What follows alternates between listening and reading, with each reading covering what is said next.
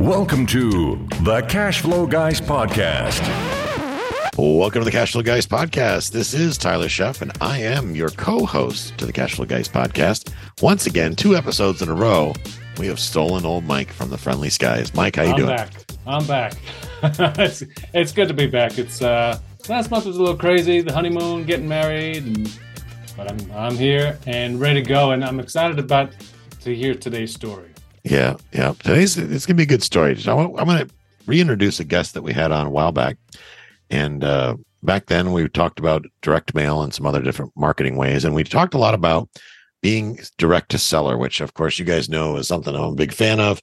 Always try to be direct to seller when you can, if you have the ability, if that's in your comfort zone. Uh, reach out directly to seller once you eliminate a lot of the middlemen and the people in the middle, whether it be a wholesaler, brokers, whatever. They tend to get in the way sometimes doing business if you're a qualified operator. So today we've got we've got a return guest on the show. Uh, we got Stephen Nguyen with us. Stephen, are you there? Yes. Hey, glad to be back. Welcome back. So just to bring everybody back to full circle, I believe it was episode. I got to look now. Three 368. 368 you were on the Yeah. show and you're a pharmacist that's your primary uh your w2 correct Yes, that's correct. I work All right. full time W two. All right so you have a doctorate your doctorate in pharmacy and uh you've been doing in real estate investing you developed a direct mail program and you had a coaching program and all that and that's worked out pretty well for you. But the reason for this episode is you've come to some ahas in the last year and we're going to talk about those Is that god knows i've had my own many of my own as well. The guys have heard those all the guys and girls listening have heard all the the things that have gone on over the years and i call those uh experience lessons right? The, the the seminar rather that i've i've had several seminars. Uh, mike's had several seminars over the years as well but now we're going to hear one of yours and i'm pretty excited about that because the thing is guys you know if i we can sit there and tell you the, the right thing to do all the time but if you don't hear and experience other people's misfortunes and mistakes you're gonna you're gonna be a lot better investor when you eh, when you really focus to learn more on your mistakes. And the end result here guys is that you retool right? You don't quit you don't give up. You pull back you retool you get recentered and you go back at it again and that's when you start getting some of your best deals. You guys know listen to the episode listen to my episodes over the years. I got my patooey handed to me up in memphis tennessee on several occasions but i came out of it in the end. I was able to take a deep breath re- figure things back out, retool, and come out fighting. And I wound up turning what was a complete train wreck of an investment opportunity, but what those many years ago into a windfall. So I was able to walk out of Memphis with my head held held high, and fortunately, my wallet was in, still intact. So, Stephen, with that, go ahead and tell us, get bring us up to speed. What have you been doing for the last year? Yeah, to kind of summarize briefly kind of my background in real estate for those, you know, new and haven't listened to the prior episode. I basically started investing in 2017, started house hacking in California. Everything's expensive here. Wanted Right. to scale, wanted to go out of state. So I bought two apartment complexes and a mobile home park in the span of eight months. So I bought 80 units in eight months Mhm. and I scaled rapidly, right? In a six year window, I went from zero to about 90 units without any partners while working full time. As you mentioned earlier, I used direct mail to go off market, negotiate directly with owners. That's how you get good deals. That's Right. how deals are made. That's how you make money. And, you know, did that, was highly successful. And then I hit a point this past year where, oh, I just spent all my capital. I hit this mental bandwidth where there's only you hit a certain point where you can only do so much, right? Right. Keep in mind I am working full time, at least 40 hours a week. I commute two hours a day. Um, you know, do coaching, mentorship, YouTube on the side. And on top of that, I had three value add deals, two apartment complexes and a mobile home park. And I've probably renovated about 60 units in one year. So I had a crash course in um, real estate. Yeah. Um, As you mentioned, the, the best teacher is just taking action and experience. So, you know, I, you know, was crazy successful, at least from the outside. and That's what people would appear. But I, as you allude to, learned so many lessons through this past year as I was getting slapped and punched in the gut left and right every single day for the past year. Good deal. Mike, thoughts on that? Yeah, I uh even right now, I'm I'm kind of tempted also to like, oh, let's just rinse and repeat, rinse and repeat, rinse and repeat. Like, right, I have a pilot crash pad that's just filled up, everything's looking great, and I want to start two, three, four, and five. Like yourself, you kind of get caught up in that momentum. Like, just just do it, hit repeat, go, go, go, go, go. But then sometimes Tyler talks to me, and then I hear your story. It's like, wait a minute, maybe it's not always a good idea to machine gun through and think project four is going to be the same as project one. That's true. That's very true. See the cash flow coming in. Uh, well, I think we can all admit it gets addictive. really it does. fast. It does. So, at what? Obviously, you built up really fast. At uh, so, what exactly happened last year? I know you decided to sell your mobile home park, and why? Why was that? Yeah, so that, that's a great question, and, thanks for teeing that, that up for me nicely there.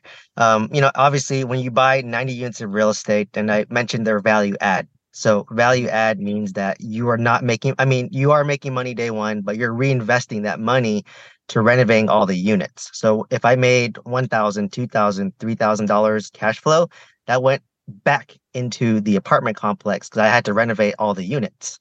So it feels very discouraging because I'm not feeling any money in my pocket on a day to day basis. Whatever I'm making um, gets reinvested back. So it's the definition asset rich, cash poor. I literally live that for the past year. So the realization I come is I had 90 units of real estate. It's really cool to say, it's really cool to flex. You know, people get impressed by that. That's true. But then I quickly learned that wait a second, I have 90 units. I'm insanely stressed. I'm in two different Mm-hmm. asset classes in two different markets. Uh, I'd rather just have 50 units that are amazing versus 90 units that are okay. So at that point, I basically came to the realization that, you know what?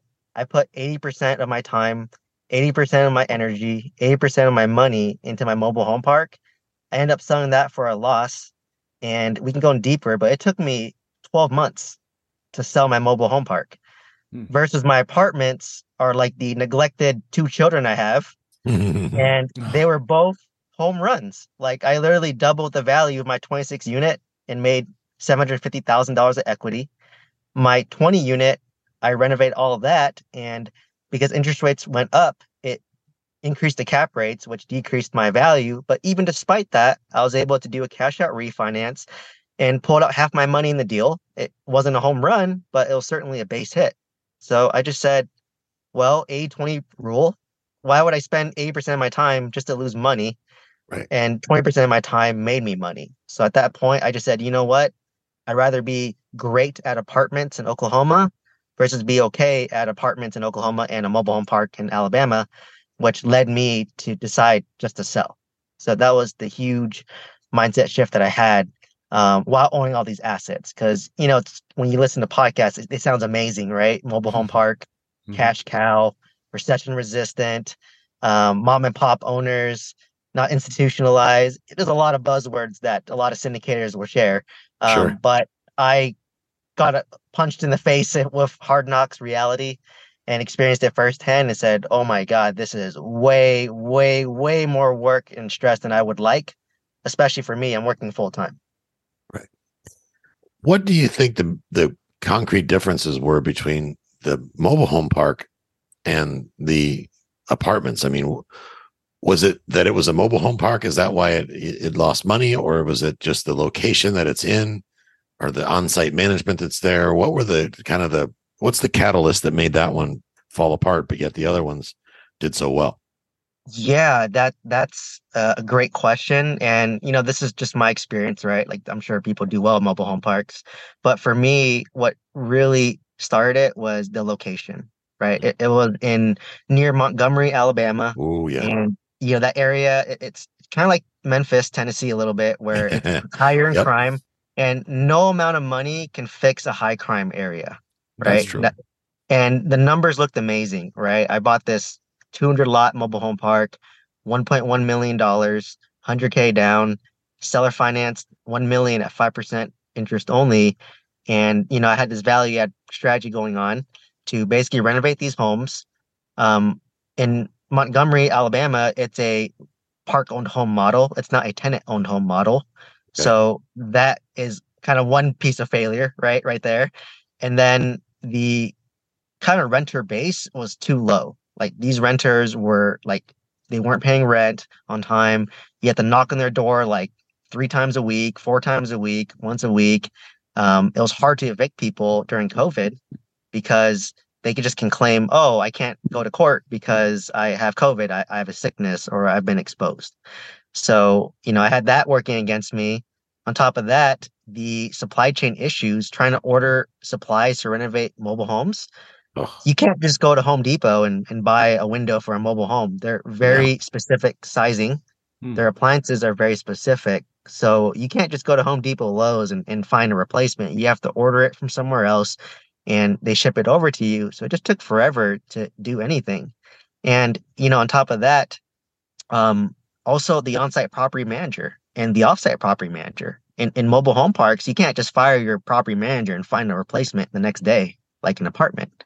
For my apartments, I could literally fire my property manager and I have three backups right now.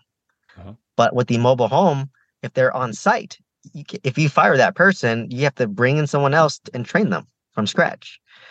So you're just very limited in terms of your options. And then the offsite property manager, you know, they they manage 70 mobile home parks. Um, so I, I thought there was some trust, but you know, at the end of the day, um, they get paid on a monthly basis and they're not paid based on performance. So they're not very incentivized to go above and beyond. And basically whatever pro forma plan they gave me was way under everything, right? The renovation cost was way under or way over.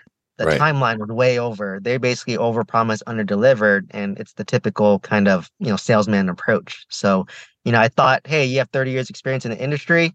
I thought you'd be good. You can teach me, but I quickly learned that okay, they've been in the industry for 30 years. They're just doing it poorly for 30 years. Right. So I basically had every single thing working against me. Um, and despite that, I lost sixty thousand dollars. So I, I take it as that's not that bad. It, it could have been a lot worse. I had about maybe half a million into the deal.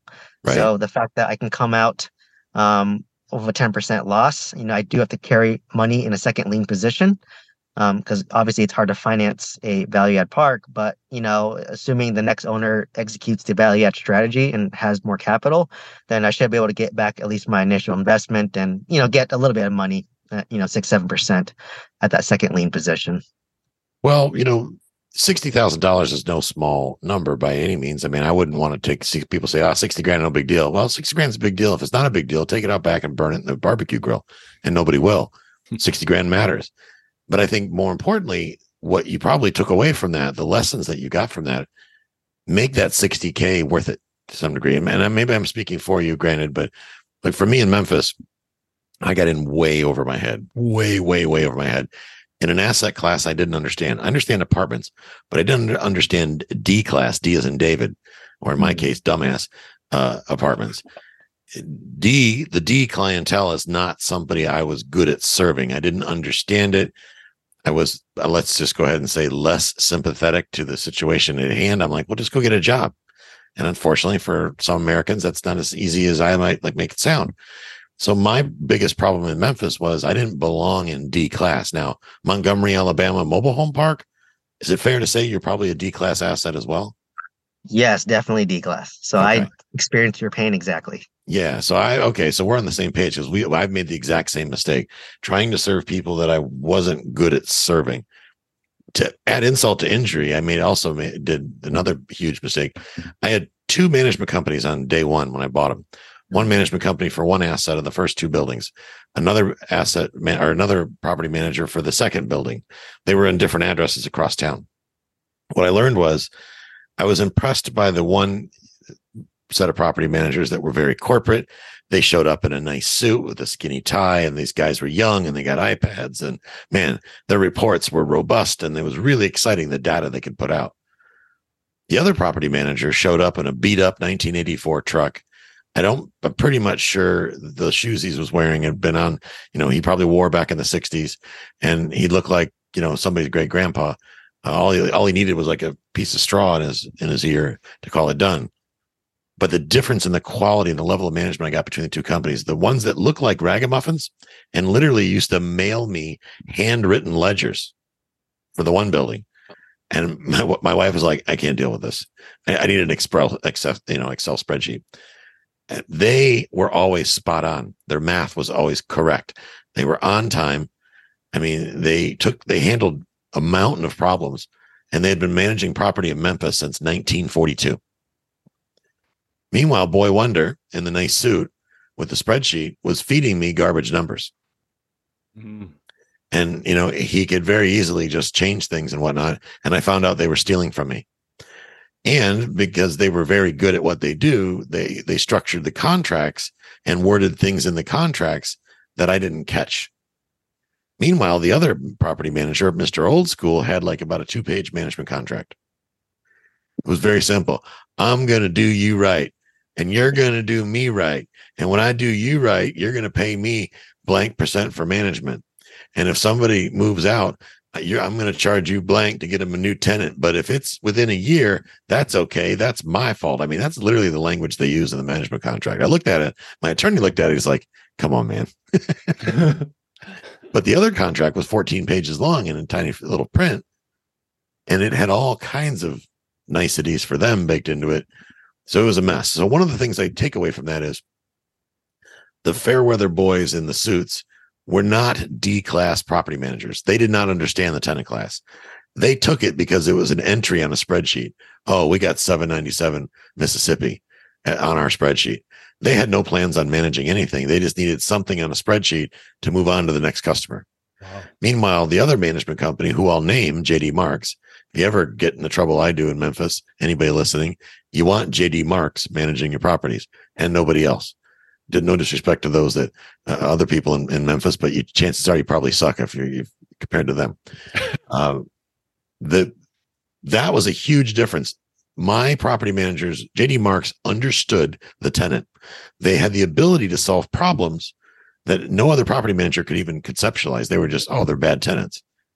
But JD Marks is like, they're not bad tenants. Matter of fact, I know that boy's grandmother and I'm going to call her right now. We're going to get them out of the house. That's how they dealt with things. So for me, that was a big takeaway is matching the management to the asset and not necessarily to me because I didn't really, I wasn't on board right away with how they did business. And my wife definitely wasn't on board. She's like, where's my Excel spreadsheet? But in the end, the only way I made money is by firing Fancy Pants, the property manager, and replacing them with JD Marks. And it was that those JD Marks property managers that took me by the hand and said, okay, get off the bridge. You're not going to die. We're going to figure this out. and we got out, we, we, we wound up coming out with a pretty substantial profit. So I got lucky. But uh, thoughts on that, Mike? Wow. I never thought about m- matching the property manager with the, the tenant class. What a good story. Yeah. Uh, uh, Stephen, so you know, you said you sold the mobile home park and you're still holding the second lien position? Yes. And so that that's pretty common in selling ho- mobile home parks, just because it's tough to get hundred well, decent financing on it. Yeah. So um, w- when selling the mobile home park, because I'm an investor, you know, I know how to structure things that would be favorable, and I knew that this park was heavy value add. So basically, um, you know, you have to get a hard money loan this deal, and interest rates today are like 10 to 14 percent. So, and they're going to require more inspections, require everything. So, I knew to sell this as fast as possible and to attract a buyer who can execute the value add plan, I needed to make it very favorable.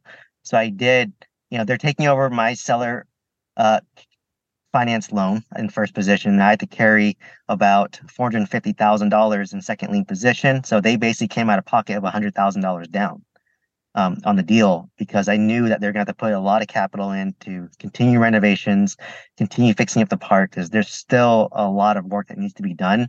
It just felt very discouraging because I pumped a lot of money into this park, but it felt like the park didn't really progress. And you know, I really love what Tyler mentioned that you have to kind of have a specific property manager for a specific asset class.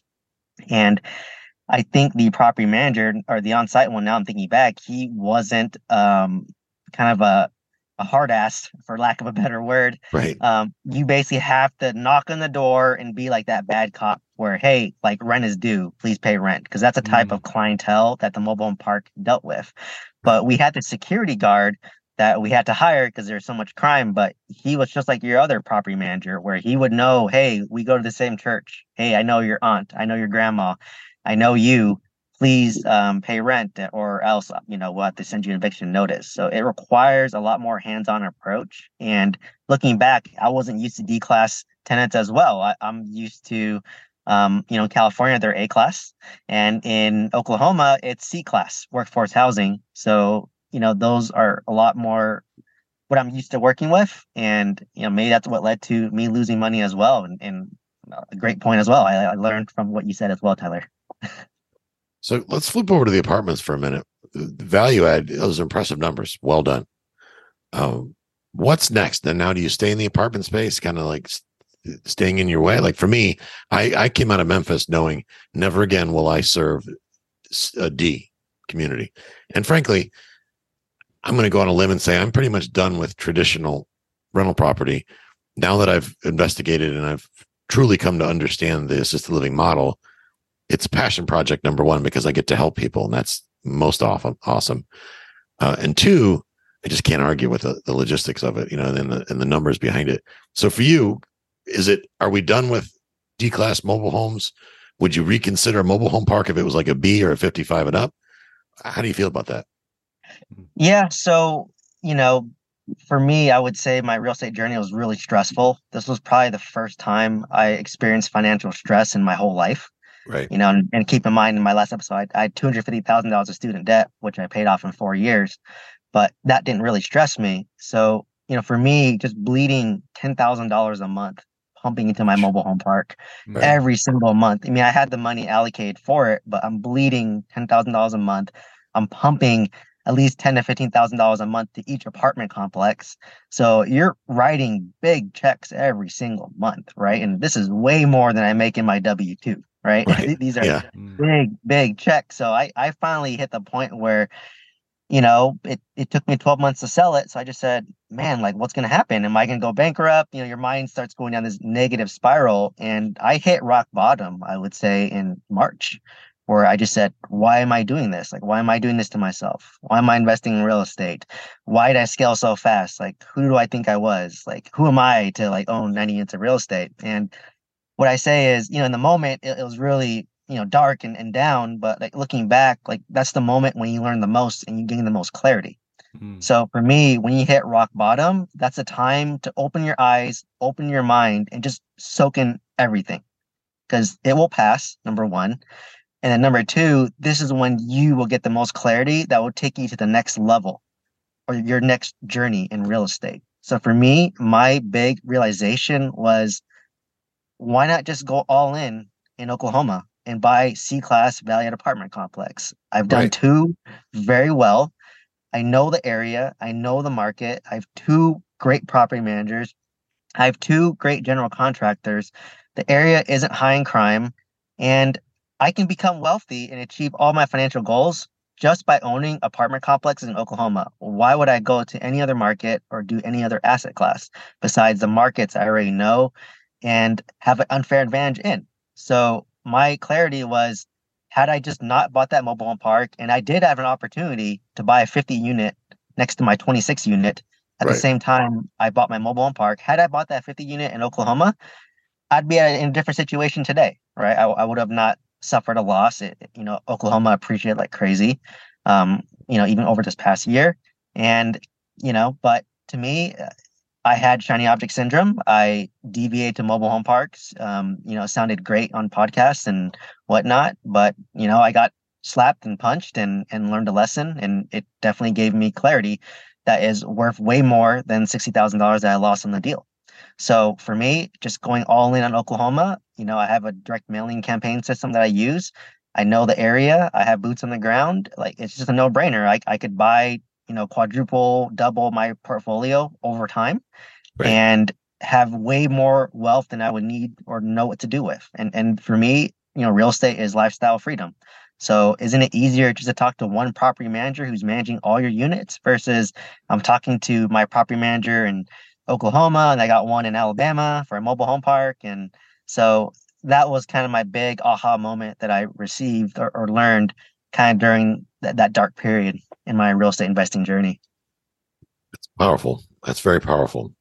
First of all, I got to say, I have a lot of respect for you for having the courage to come on and talk about your mistakes. That's not something most people will do most people hide behind their mistakes and then they, they, unfortunately uh, other people can't learn and that just creates a bad situation for everybody so you know thank you so much for taking the time to show up for that right out of the gate uh, i'm with you on that because like the lessons i learned in memphis i will never ever mess around in uh sitting pre 1960 or pre 1980 uh, D class apartments in a depressed community. Just won't do it. I, I, I don't have any interest in it at all once you find, and I love what you said there about Oklahoma, once you find a, find a recipe that works, for example, especially you, you've dialed in direct mail like nobody's business. You are, for you, lead generation from direct mail is not challenging at all because you've already gone through to the trial and error phase.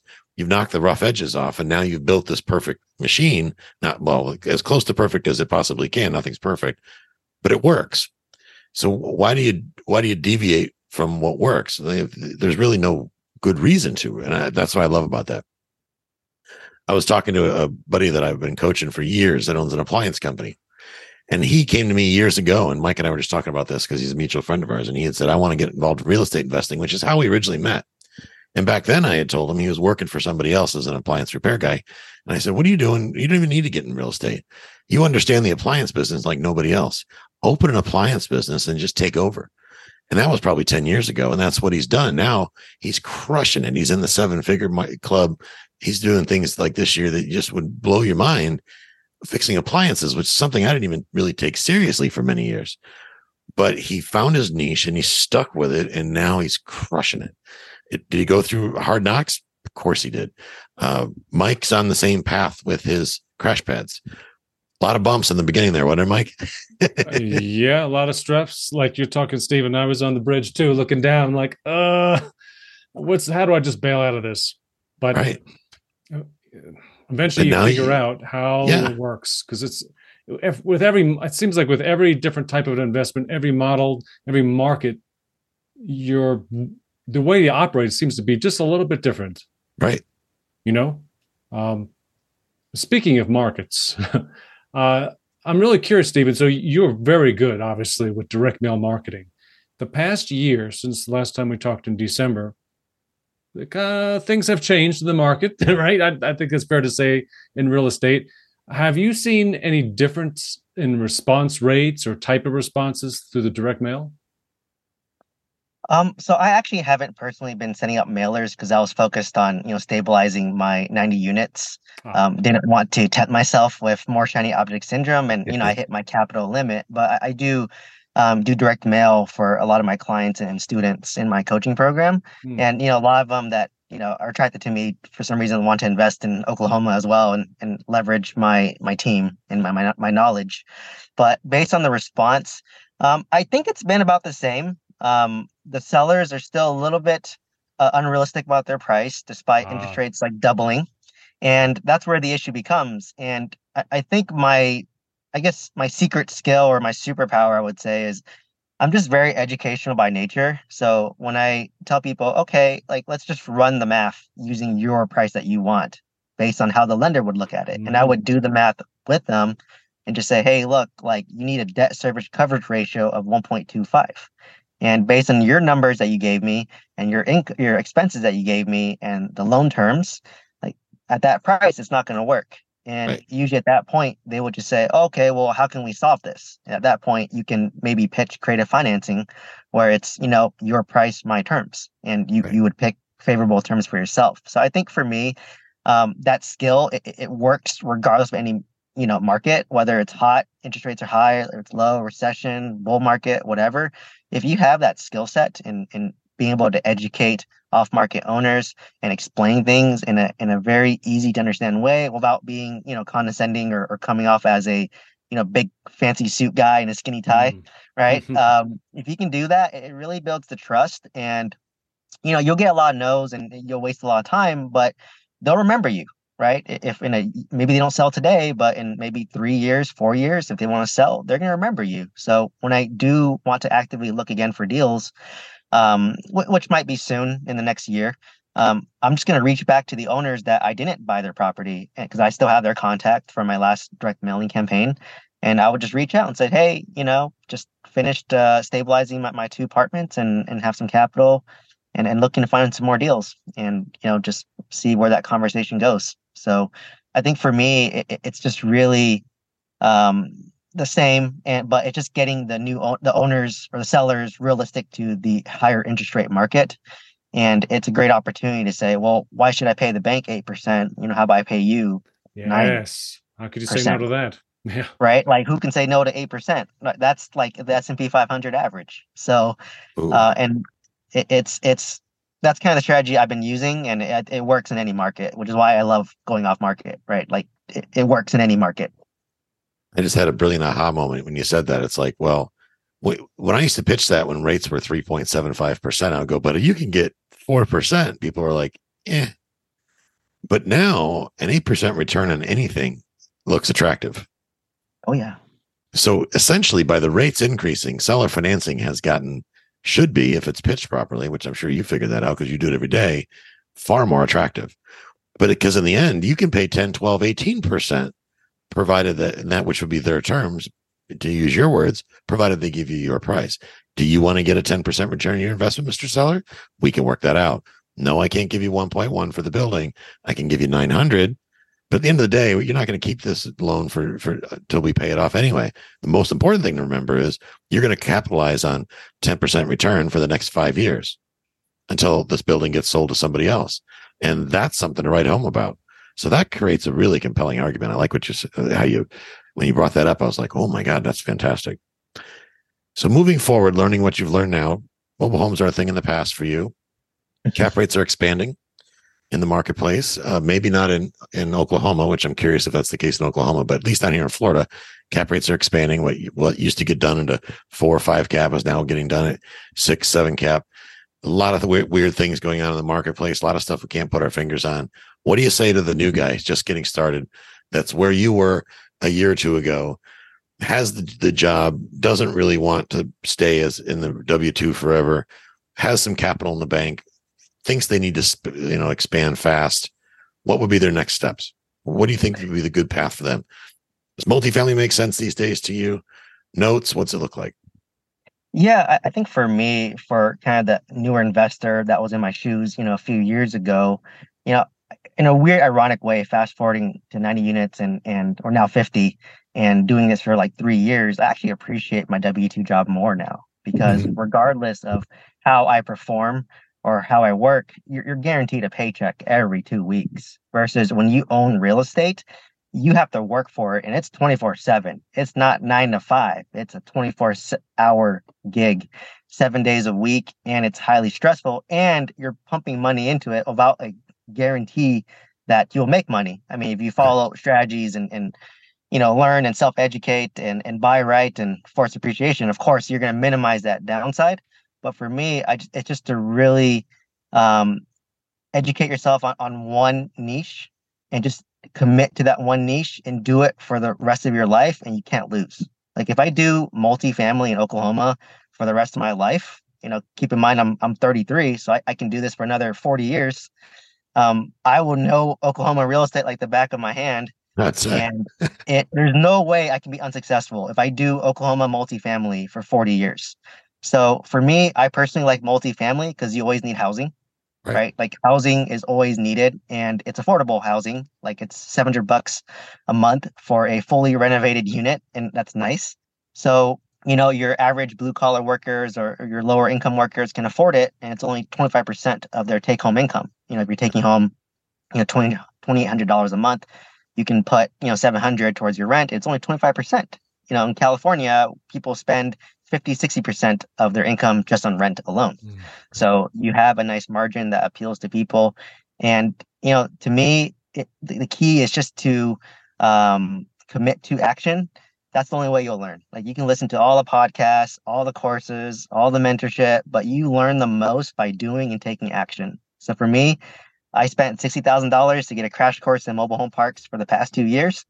And now I learned a lot about mobile home parks to the point where I could probably vet a syndicator if I wanted right. to go down that route, if I want to invest passively.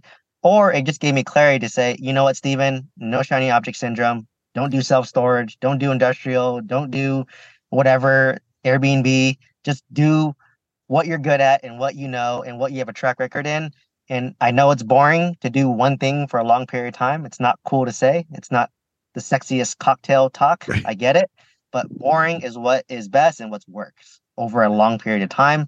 If you can hone yourself to do something boring for a long period of time, you will generate as much wealth as you will ever imagine just doing that. And that's Absolutely what I realized. And I feel looking back stupid that, well, how did I fall into all these shiny object syndrome stuff? But hey, every you know entrepreneur, every real estate investor needs to get punched in the gut a few times. The key is you just want to get back up and ensure that your loss doesn't wipe you out. So for me, I lost exactly. sixty thousand, and that was only about five percent of all the money that I invested collectively into real estate.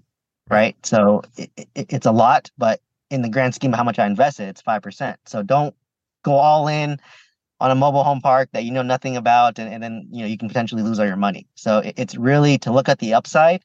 But as I got more experience, you want to focus on that downside, right? It's asymmetrical risk analysis. If you have zero downside, but you have upside, that's a no-brainer deal. You can't lose on that deal. The key is just to get back up and survive. So that's kind of the, the key takeaway I would tell um, newer investors. And like you said, you want to hear the content where, because I consume a lot of content and podcasts. It's all rosy, all the mobile oh, yeah. park ones, all oh, the yeah. big mobile oh. park podcasts. I consumed all that when I bought my park, when I was under due diligence. I listened to at least 10 hours a day and they were all super rosy, cash cow, you can't go wrong. And as I got my mobile park, and I was actually trying to sell my park to some of those bigger operators, and I structured it very um, ideally so they would right. buy it. 100K down, the park's yours right? You have the team, you have the operations, you have the scale to bring this value add deal all the way to the finish line. I couldn't. Right. But even then, they didn't respond to me. They ignored my emails. They ignored wow. my calls. They didn't take me seriously. And I teed it up to them on a silver platter. Hey, wow. this is the plan. I've proven the model. Just continue it. And you have the team to do it. And I would literally said, you just need 100K down. And they turned it down. And that just showed me that, wow, these, I thought these top five operators were amazing and and built Rome, but they're putting out dumpster fires every day, just like me. So it was interesting to kind of see that perspective um, from that. So it definitely gave me a different view of people who I thought were the top of the craft. They were just dealing with a dumpster fire, just like me, who's one person doing this part time. Knowing a lot of those mobile home guys, they they tend to. If it, if there were more pads, they probably would have jumped on it. If it was you know hundreds and hundreds and hundreds of pads, they would have jumped all over it but for whatever reason they ignore those smaller parks they're not it's maybe it's not worth their time whatever it may be i never quite understood that but mike parting thoughts on that? I've got a question for both of you all i've never uh, owned remotely. I've always had properties where i either live in or i work by. So stephen yours in oklahoma city you're in california. That makes sense right? You're looking for areas of cash flow. Tyler same thing. You were in florida and you were in memphis. I'm in always Ohio. curious how how often did you physically go up to the properties? Stephen yeah. Yeah i guess i'll answer first. Like to be honest i've been to oklahoma one time and i've been to alabama one time. It was the first time i was there and the reason why i was there because i was under contract on my 26 unit apartment complex and then on my mobile home park in near montgomery alabama. And so for me when i went there i was there for about three to five days. You know during the inspection i would follow the inspectors around um, to ask questions. I met my, my property managers there, had my general contractor there, and then I would do that during the daytime. And after at nighttime, I would just drive around different areas just to get a sense of the area and the uh, market. So for me, to be honest, I never really visit that often. Like I haven't been there since, and it's been over like two years. Hmm. So for me, I really trust my property managers and general contractors, but I also verify, right? So, so how do I verify? I want pictures of renovations. I want videos of renovations. I, I just can call them and say, hey, show me on uh, FaceTime that um, hey, how's my property look? How does everything look? You, you can validate that stuff and Right. or you can just hire like you can go on like Facebook Marketplace and pay someone just hey, they said they painted this unit. Can you go by take some pictures for me and send it to me? I'll pay you like whatever 30 bucks to do that. So th- there's multiple ways to really trust but verify. And you know, for me, because I work full time, I, I just knew that I had to be a little bit hands off. Mm. And I think I'm a little bit fortunate because I manage about 40 pharmacists in the hospital. So by nature of it, I can't really have much control, even though I'm like physically there. I'm not there 24 7 because the hospital operates 24 7. I'm not there 24 7. So I kind of took that same approach and applied it to my real estate investing.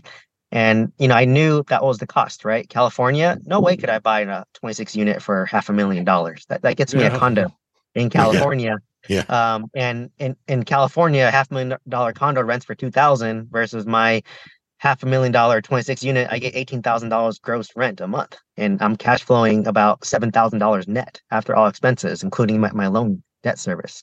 So for me, it just made sense where I could have appreciation from California, um, which appreciate crazy, but also diversify and have more cash flow in Oklahoma.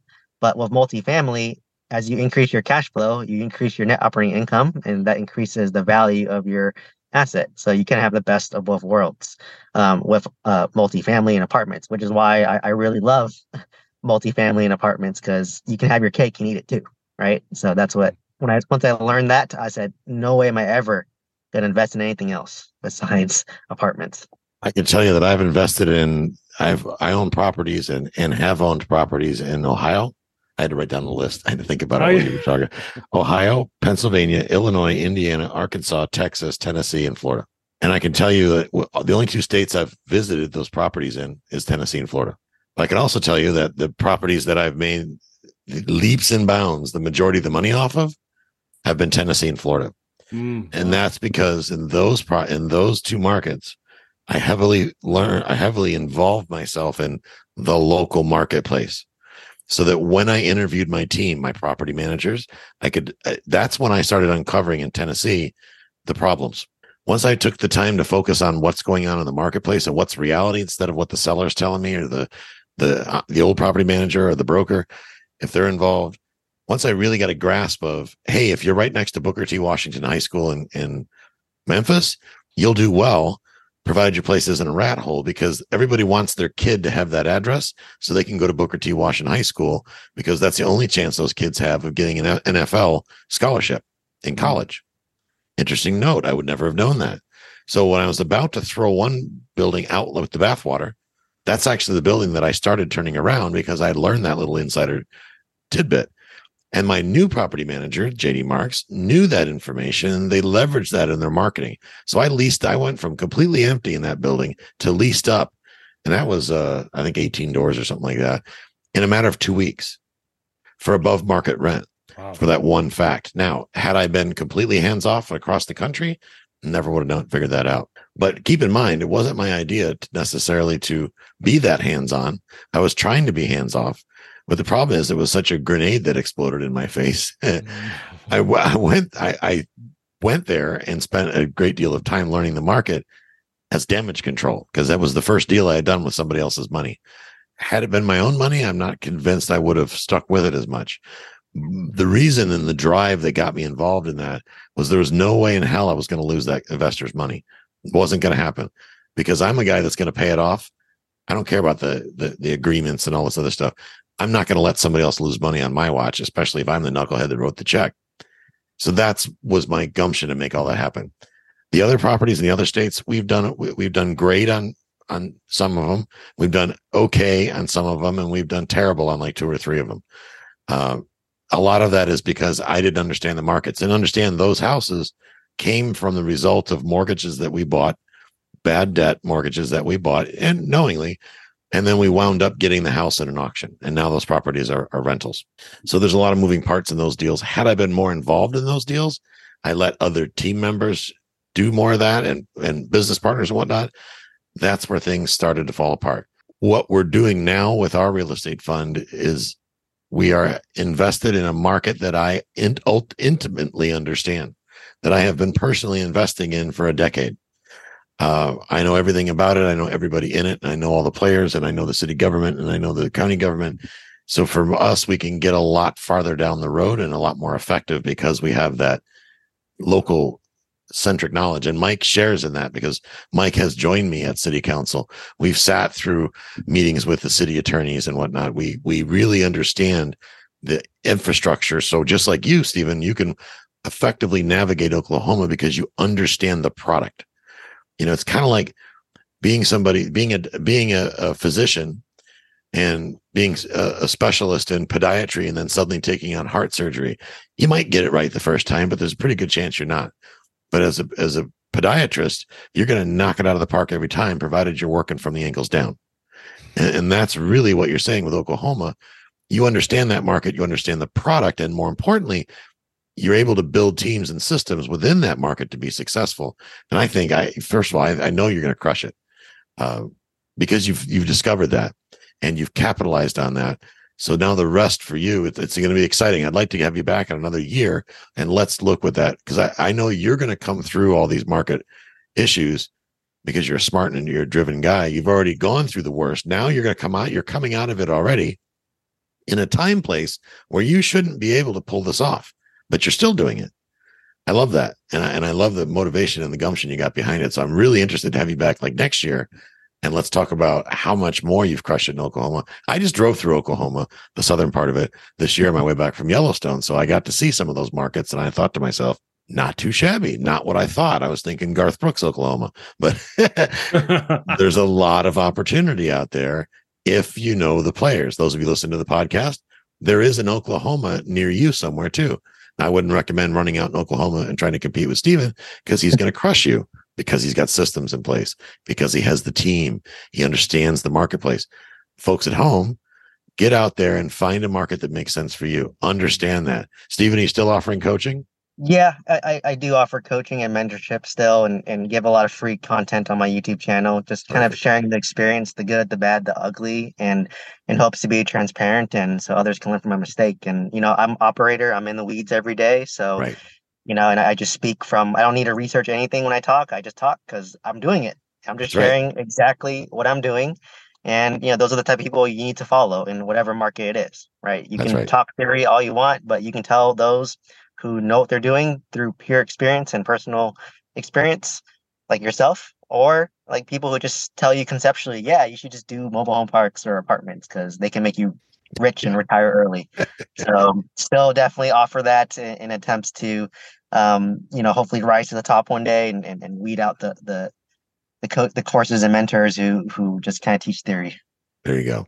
And keep in mind for those of you at home, just to kind of wrap it up and put a bow on it, sixty thousand dollar loss is a lot of it can be a lot of money, granted. But I know I have friends of mine years ago that spent three times that much on education alone uh, and come out of it with nothing, no assets.